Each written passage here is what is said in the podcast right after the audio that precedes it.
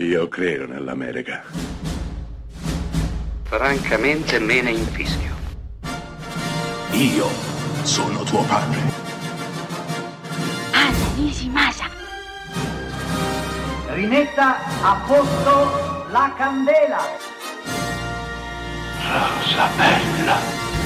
Siete a Close Up, questa settimana parliamo dei film più belli del 2023 appena passato e oggi ci occupiamo di un piccolo minuscolo film francese intitolato La stanza delle meraviglie. Ora questo film è in classifica perché è estremamente toccante, tratta la storia di una madre che dovrà lottare contro il figlio in coma. Sì, il bambino, un adolescente, ha avuto un incidente stradale e da allora è in stato vegetativo. Ecco che la madre, trovando un diario di suo figlio, deciderà di realizzare tutte le cose che lì sono scritte, desideri piccoli e grandi che il bambino ha deciso di mettere su carta, nella convinzione che così facendo, esaudendo tutti quei desideri, il ragazzo possa svegliarsi. Per la donna comincerà un viaggio che la porterà in Giappone, in Portogallo,